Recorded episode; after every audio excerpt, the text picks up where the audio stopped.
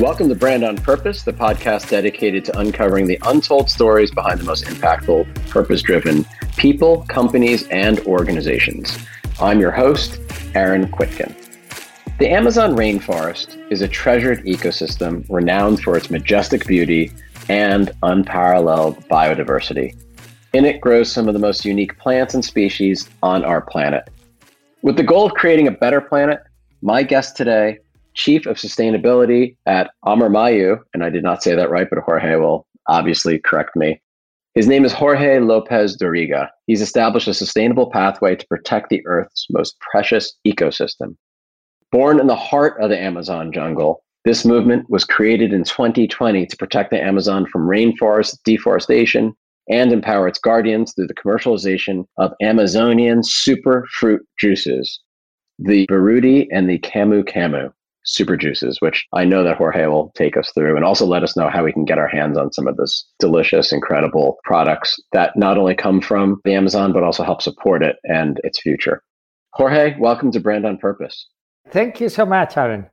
I'm so sorry for butchering the name of your organization. So why don't you say it right for our listeners? Uh-huh. No, you did it very well. It's actually Amaru Mayu. It's Quechua.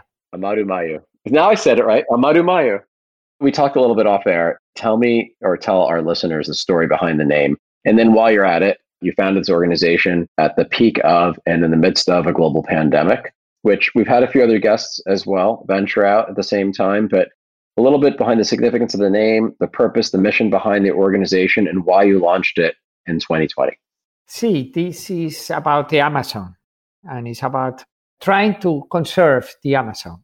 And of course, the interesting thing is that the name Amazon is a Greek name. Orellana, I'm from Spain actually, so it's one of my ancestors. When he went through the Amazon River, he was greeted by these ladies, these Amazonian with arrows and spears. So he said, Ah, this is the river of the Amazons, the women warriors. And he called it the Amazon. But that's a Greek name. The original name, of course, has many names. Every community will call it something else, but in Quechua, that is the language of the Incas, they built this huge empire, it is Amaru Mayu. It's the river serpent. Amaru means serpent, Imayu means river. So it's actually the river of life or the river of wisdom because the serpent in many, many civilizations represents wisdom.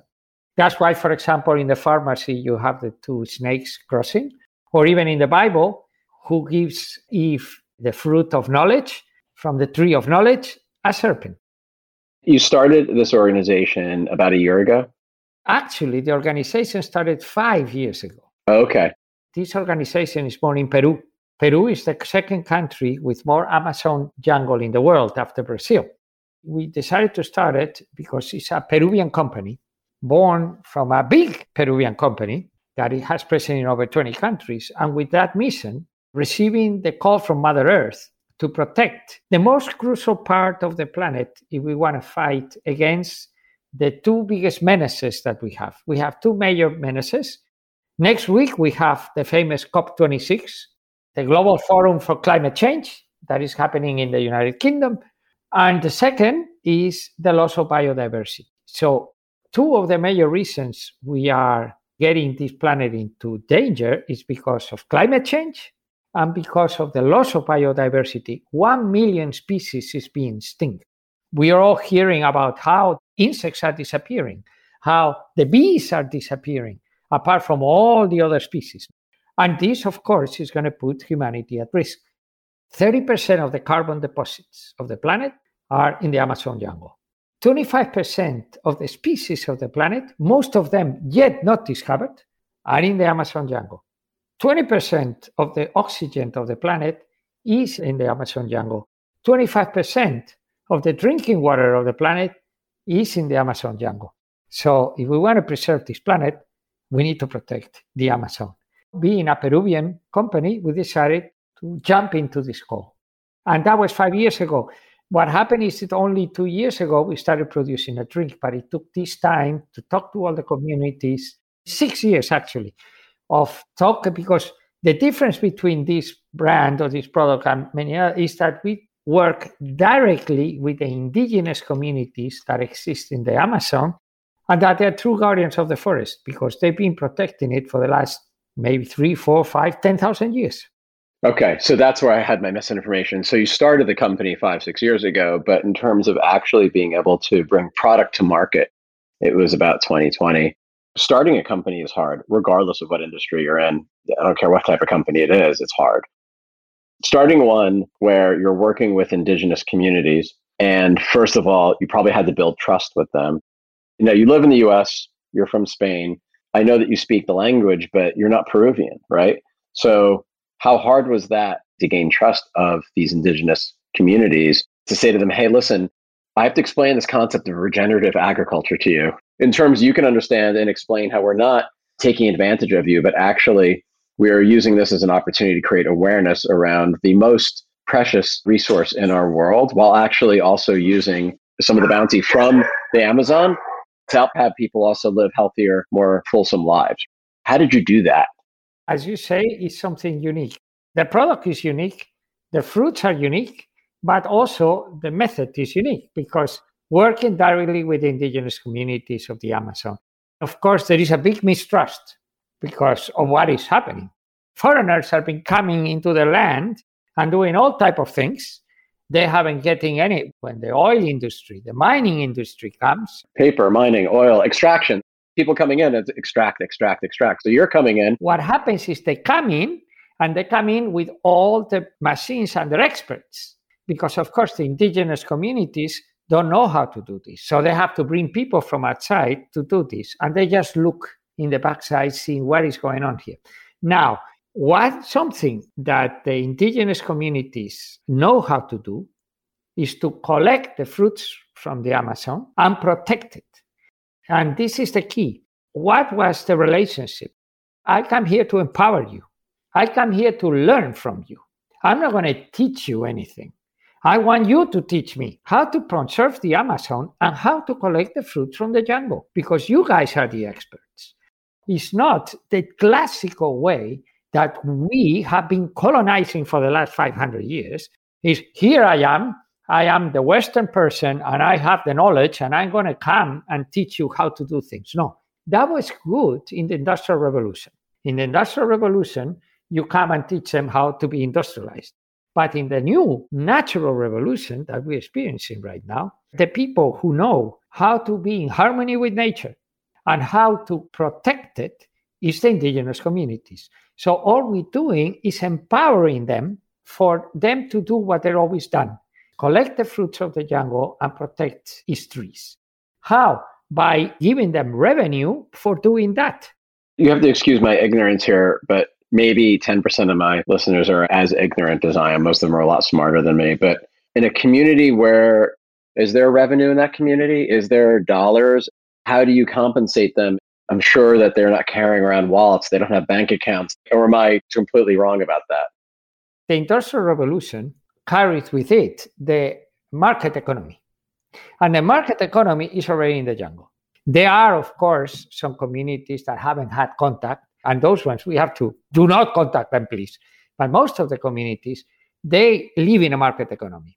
They sell their goods, they receive money, they want to educate their children, and they want to have a better future. So they have cell phones, they have devices, they have. There is no internet. You can't Venmo them for the fruit, right? Yeah, that's the beauty. But uh, yeah, they have TVs, they have cell phones, some of them. And when they go to the city, they connect themselves. They are connected and they want to have a better future. So, how do you compensate them for the fruit that they collect that's then used in your product? This is the key. We pay them and we pay them a fair price, one price agreed with them the whole year round. This is very, very important because the big problem with this thing, like for example, with the coffee uh, plantations in Central America is that when there is very little, the price is here. When there is a lot, the price collapses. These communities, they plan for the future at a certain price, and then suddenly it collapses and they have no revenues. Right, because it's a commodity. Uh-huh. So you're not treating this like a commodity. No. Got it. Look, I'm going to trade directly with you. I'm going to pay you a price that we agree. And you know, this is going to be the price you have all year round I'm not going to come here a few months later and tell you, oh, you know what? now is another price. So they can plan for the future and they can get a revenue. It's wonderful because during the pandemic, everything was closed.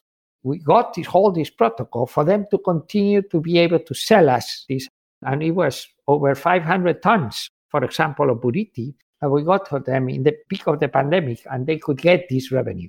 So they know they have now a revenue and a future by doing what they've always done that is collect the fruits from the Amazon. Very important without cutting the forest. That's the regenerative agriculture. They're doing it a sustainable way.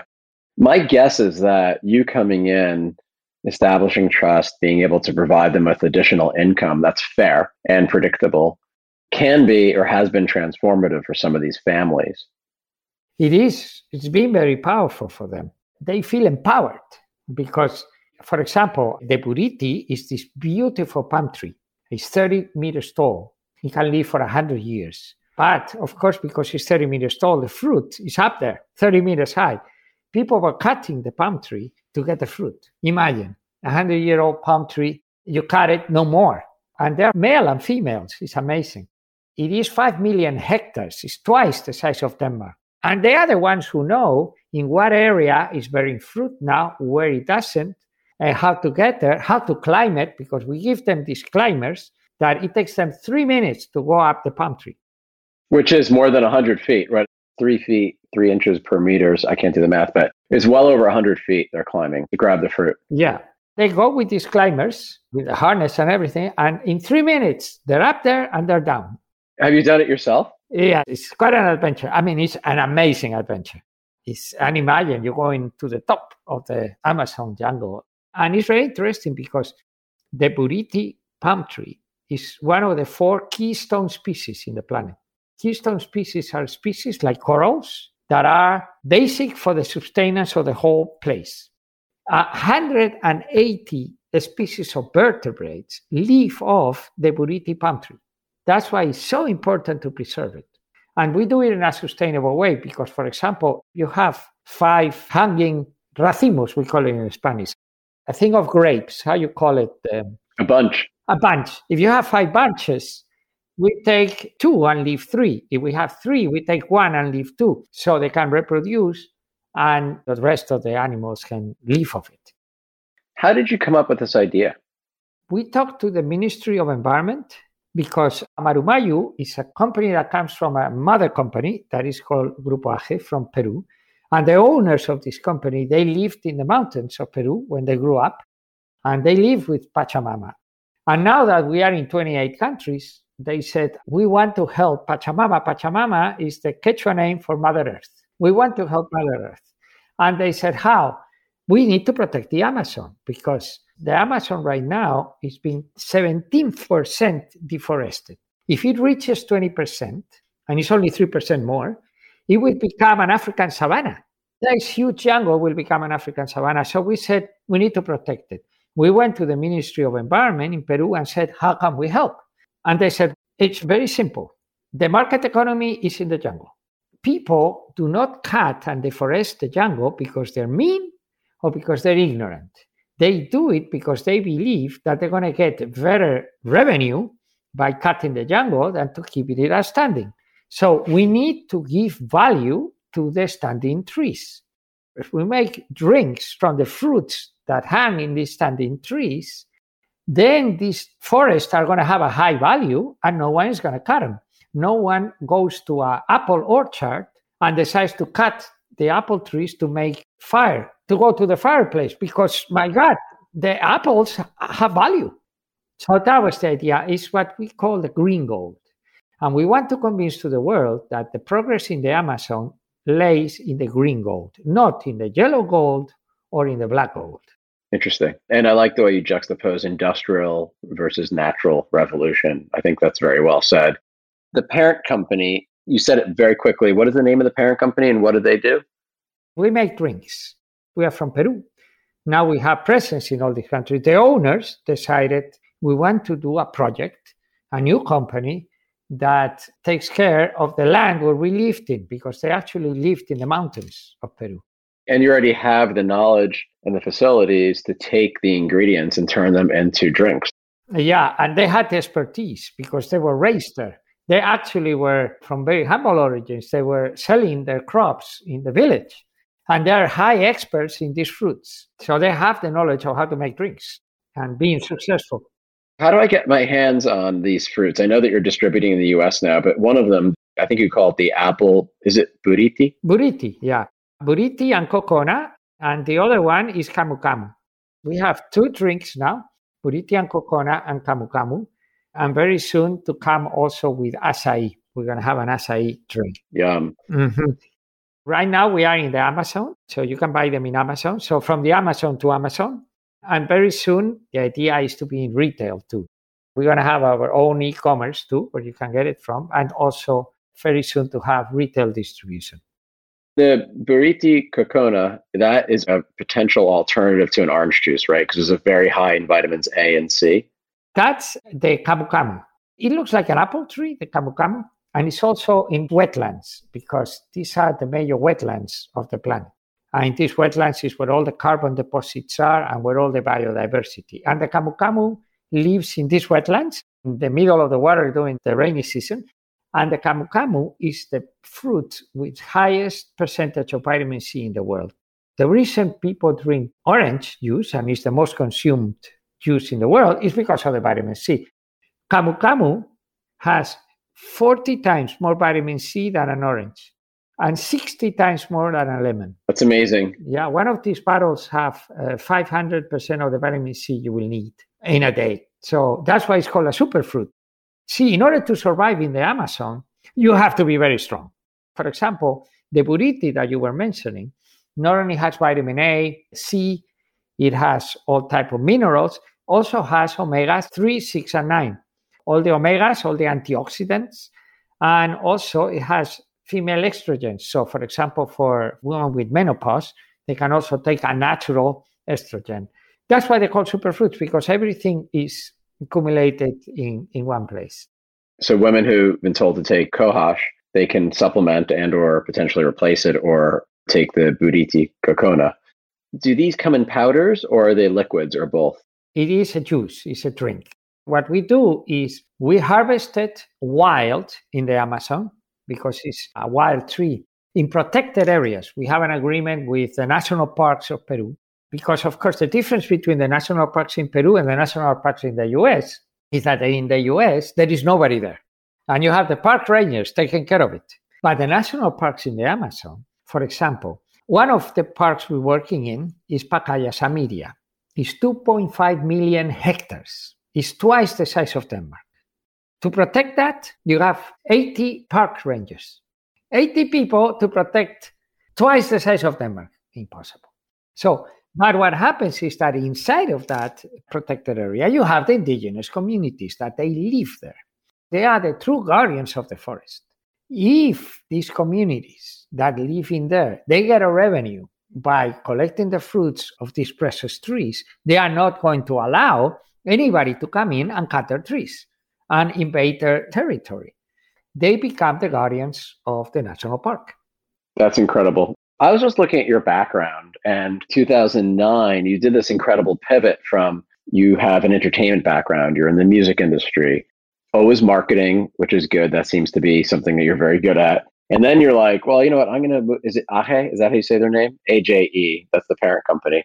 And you went to become chief comms and sustainability officer for this amazing Peruvian company back in 2009. What was it that made that pivot? So many people are interested in pivoting to sustainability or roles that have sustainability in them. And you made that pivot a long time ago. Like now everybody's thinking about it. Back in 2009, that was pretty pioneering. How did you make that leap, that bridge to that role? Apart from my business background, I am also been practicing Zen for the last 30 years. So I received transmission as a Zen master from my teacher and from this monastery in Holland, actually. That is part of the White Plum Sangha. That is this Taizan Maezumi Roshi that founded Los Angeles Zen Center. And so he brought Zen into the US. I became a teacher. And when I received transmission, I said, no more marketing. I want to create a sustainability department in AJE and work for function for the good of the earth. See, in the Industrial Revolution, first of all, the Industrial Revolution turned humans into consumers. It's a horrible name, but everybody uses it like if it was normal. I am a consumer. What do you mean you're a consumer? So, what happened? The Industrial Revolution turned humans into consumers, and what was the function of the consumer? To consume. And we consumed the goods of the earth. And now we are where we are right now. But in the Natural Revolution, we're humans. We are conscious users. And now we have a very different relationship with the things we consume. First of all, is this that I'm consuming good for me? Is it healthy? Is it going to protect me against illnesses? Number two, is it good for society? Number three, is it good for the environment? So we have a very different relationship to the things that we consume. In the Industrial Revolution, the companies were there to satisfy the needs of the consumer. But in the Natural Revolution, the companies are there to satisfy the needs of Mother Earth. So decided to make AJE that because these new companies, they cannot come from the industrialized countries. Because in the industrialized countries, we have depleted our natural resources. They have to come from the biodiverse countries like Peru, like Colombia, like Venezuela, Ecuador, etc. In these countries now, in this new natural revolution, the companies have to be at the service of Mother Earth. And that is what our vision decided to be focused. And of course, what is that Mother Earth needs to do in Peru? Stop the deforestation of the Amazon. I'm very curious about Zen. And is it called Zen Buddhism or is it just called Zen? Yeah, Zen Buddhism. Yeah. Zen Buddhism. I have many friends who practice. None of my friends have achieved this master status like you have. I'm Jewish. I have many friends who are Jewish and also Buddhist. They call themselves Jubus because there's a lot of crossover and similarity between Judaism and Buddhism. They're supportive of each other. I don't mean this to be an indelicate or a sensitive question, but was there a moment in your life where you said, I need something deeper, more spiritual, more grounding? How did you get into Zen Buddhism and then make that part of who you are and your fabric, your being? Zen actually is the Japanese word. Actually, it's called Chan because it comes from China. And of course, the origin is India. It's Shakyamuni Buddha. When Shakyamuni Buddha created Buddhism, it came to China through Bodhidharma in the 5th century, and it became Chan. It got in contact with Taoism and with Confucianism, and it was created what we call the Chan. And Chan got to Japan, and it's called Zen. And he also went to Korea. Because, of course, with the Cultural Revolution of Mao Zedong, it was wiped out of China what came to the US and Europe was the Japanese branch, and that's what we call Zen. How do I got involved in it? It's interesting.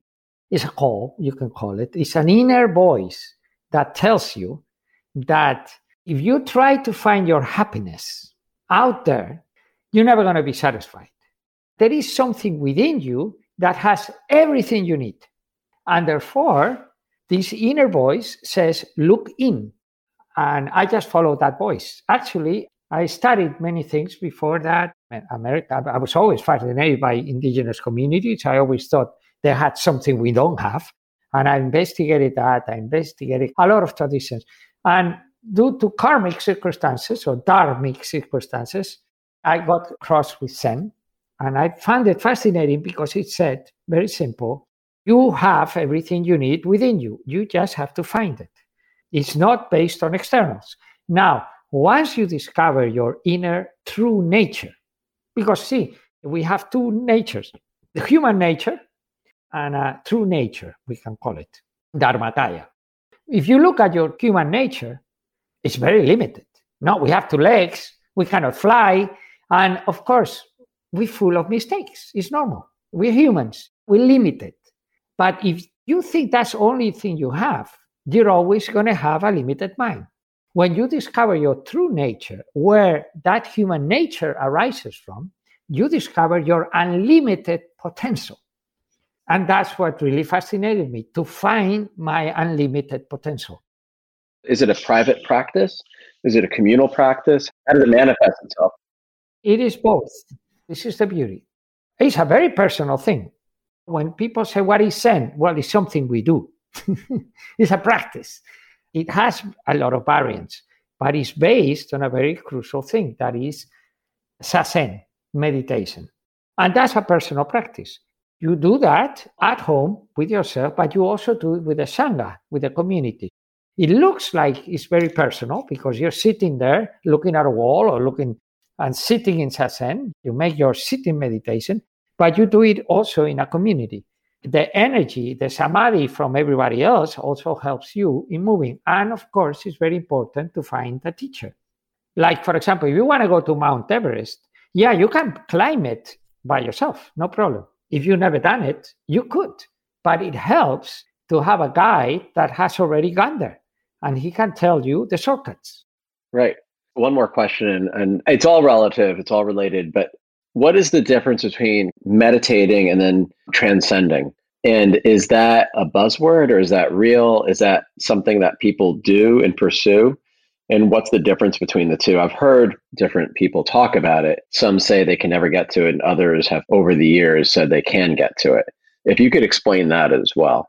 Well, of course, transcending is very simple.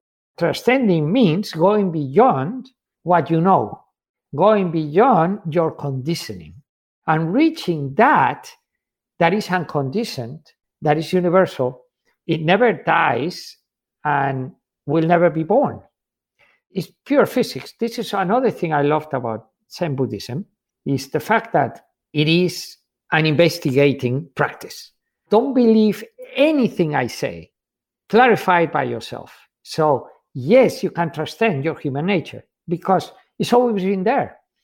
Your true nature was there before you were born, it's going to be there after you die. So, of course, you can reach it because it's not the secret that somebody else has out there. No, it's within you. So, you can transcend. Now, when you transcend, this is what is important. You look first in, you discover your true nature, and then you project that into your world. Because what you realize is that when you discover your true nature, you discover that the whole universe is your body. And therefore, you transcend into the whole life. See, you think you are experiencing your life. See how absurd that is. So your life is not yours. It's something that is out there and you're experiencing. No, you are your life.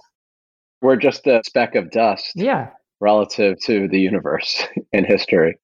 You are the universe and you are your life because your life includes the whole universe. So when you discover that you are the whole universe, you realize that transcending your true self is a work in progress because whatever you have in front of you is changing all the time. So this whole idea is, oh, I get enlightened and that's it. No, no, no. Enlightenment means you put light into your life. And when you put light into your life, you realize your life is changing all the time. And that whatever you have experienced until now is nothing. If you hold on to that experience, you're going to get stuck. So if you want to experience what is happening in front of you right now, you better drop everything you have learned until now. Come completely fresh, completely reborn into this new experience. It's very interesting. There was a song by Texas, I think it was called. Everyone wants to go to heaven, but nobody wants to die. The same thing. Everyone wants to get enlightened, but nobody wants to drop the self sorry, if you want to really experience your true self, you're going to have to drop your small self. And that's the process. It's something I've been thinking about a lot, especially as I get older. We're similar ages, I think.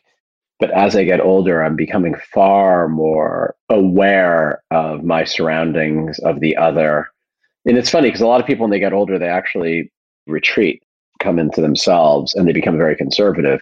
I'm actually becoming even, I've always been pretty progressive, but becoming more and more progressive and more cognizant and conscious, very in the moment. I don't know if it has to do with the pandemic because of racism and equality and justice, all these things converging, but I like the awakening and I also will continue to do good with it. And that's, I think, what you're talking about as well. So I appreciate that explanation. I guarantee you a lot of our listeners don't really understand what Zen is it's clear that you're a very good teacher because you explained it in a way that's easy to understand and very practical. Very simple. The fact is that it's to appreciate your life because This life that you're living is the whole universe. When you think that your life is just your little you and everything else is out there is your enemy, then of course your life is very limited. When you discover your true potential, when you discover the energy of the present moment, when you discover how you have an unlimited potential, then you can become curious. And this is what is important, is what you're talking about. The older you get, the more curious you become. I don't see that in all my friends, unfortunately. That's the problem. And then I start to question should I be friends with these people? Some of my friends listen to this podcast, so now they're probably wondering, are you talking about me? maybe, maybe not. I don't know. But that is so interesting. Last question on this, and you've been so generous with your time, but if someone wanted to get into Zen practice, how do they do it? Where do they go? What's the first step? Right now in the US, there is a lot of centers across America, a lot of them from the White Plum, from my lineage. So there is a lot of places now where you can really contact and start practicing. But always very important. The key here is that once you receive instruction, you have to practice by yourself. Like life, right? Exactly. Nobody else can do it for you. Nobody else can live your life. And that's very interesting because a lot of people they say, "Oh, you're a Zen teacher. Okay, I have these problems. Give me advice." How can I give you advice about your life? Life is not something to understand. Life is something to experience. You have to experience it. But when you realize your true potential, then you are not afraid of making mistakes and you are not afraid of abandoning your comfort zone and discovering the unknown. What is the unknown? You yourself. When you think you know who you are, you have a problem because we are a mystery. Exactly. You might know your skills, you might know your expertise, and that's okay. That's good. But it's a false equivalent to say who you are is the same as what you do. Jorge, this has been so interesting. And when I hang up here, I'm actually going to go on Amazon to protect the Amazon, and I'm going to look for the apple Bariti Cocona and the apple and Camu Camu. Yes, that's it. And for our listeners, Camu Camu is with a C, C A M U, C A M U. And I'm going to order some, and uh, I can't wait to try it. Enjoy it. It's wonderful. No preservatives, no added sugar. It's 100% juice, and they're very tasty and good. I believe it. I'm very excited because I need a healthier replacement for those yerbas that I have that are just full of caffeine in my refrigerator. So this will be a much healthier alternative, I think.